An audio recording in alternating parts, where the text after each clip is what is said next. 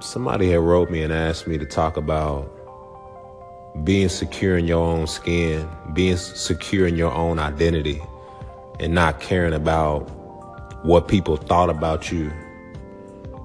Um, that's right up my alley.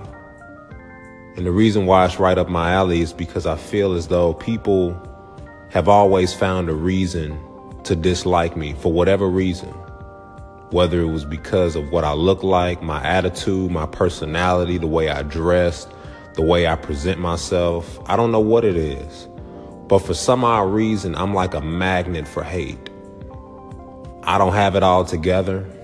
I don't have a whole bunch of money. I'm not the cutest thing on earth. So I wonder why people hate me.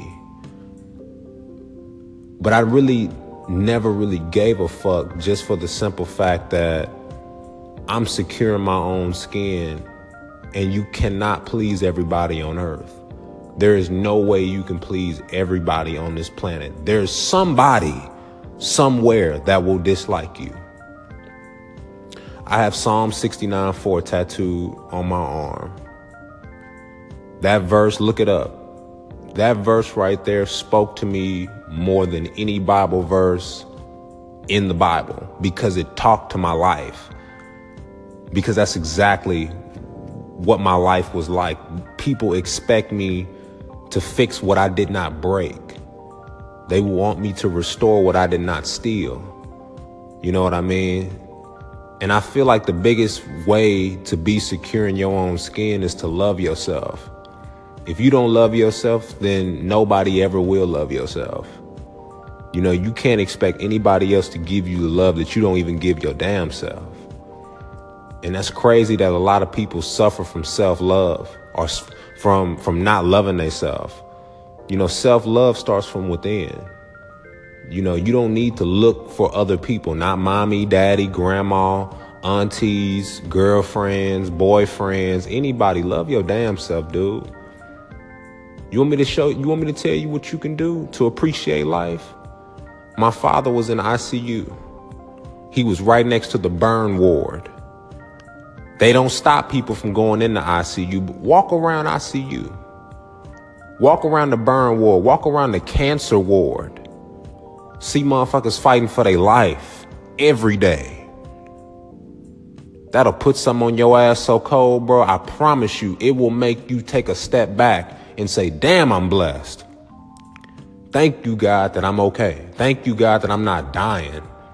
Again, I'm not a preacher, but dude, we out here dying every single day, dog. You gotta appreciate life. And worrying about what other motherfuckers are saying about you, man, fuck them in the ass. Like straight up. I, I mean, like I said, I'm unapologetic with the shit. Fuck them. If they don't like you for you, fuck them. If they don't like the way you dress, fuck them. If they don't like the way you talk, fuck them. If they don't like your life choices, guess what? Fuck them. You not you cannot please everybody. I cannot please everybody. Everybody isn't gonna like what I have to say on here.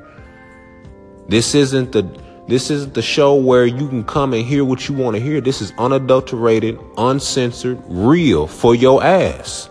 If you can't handle it, don't fucking listen. You know what I mean? That's just real, dog. I've been put in positions where I wanted to, you know, wanted some people to like me. I, I, mean, I want some. I want a lot of friends. But when well, when I started to see that it was coming in between who I was and my self identity, man, fuck them. I'm losing myself trying to please other people, bro. That's not what you do. Be yourself. Love yourself. You know what I mean? Like these motherfuckers will hate you forever, but as soon as you shine and everybody wants you, then it's gonna be cool to like you. Keep them motherfuckers at bay. Just like uh DJ Khaled said, fuck they. They want to see you lose. But when you win, keep they away. Keep they all the way the fuck away. Cause you need to remind yourself and them. Remember when you didn't when you wasn't checking for me when I was losing? Stay the fuck away from me now. It's all love, bro. Don T, man, checking out again.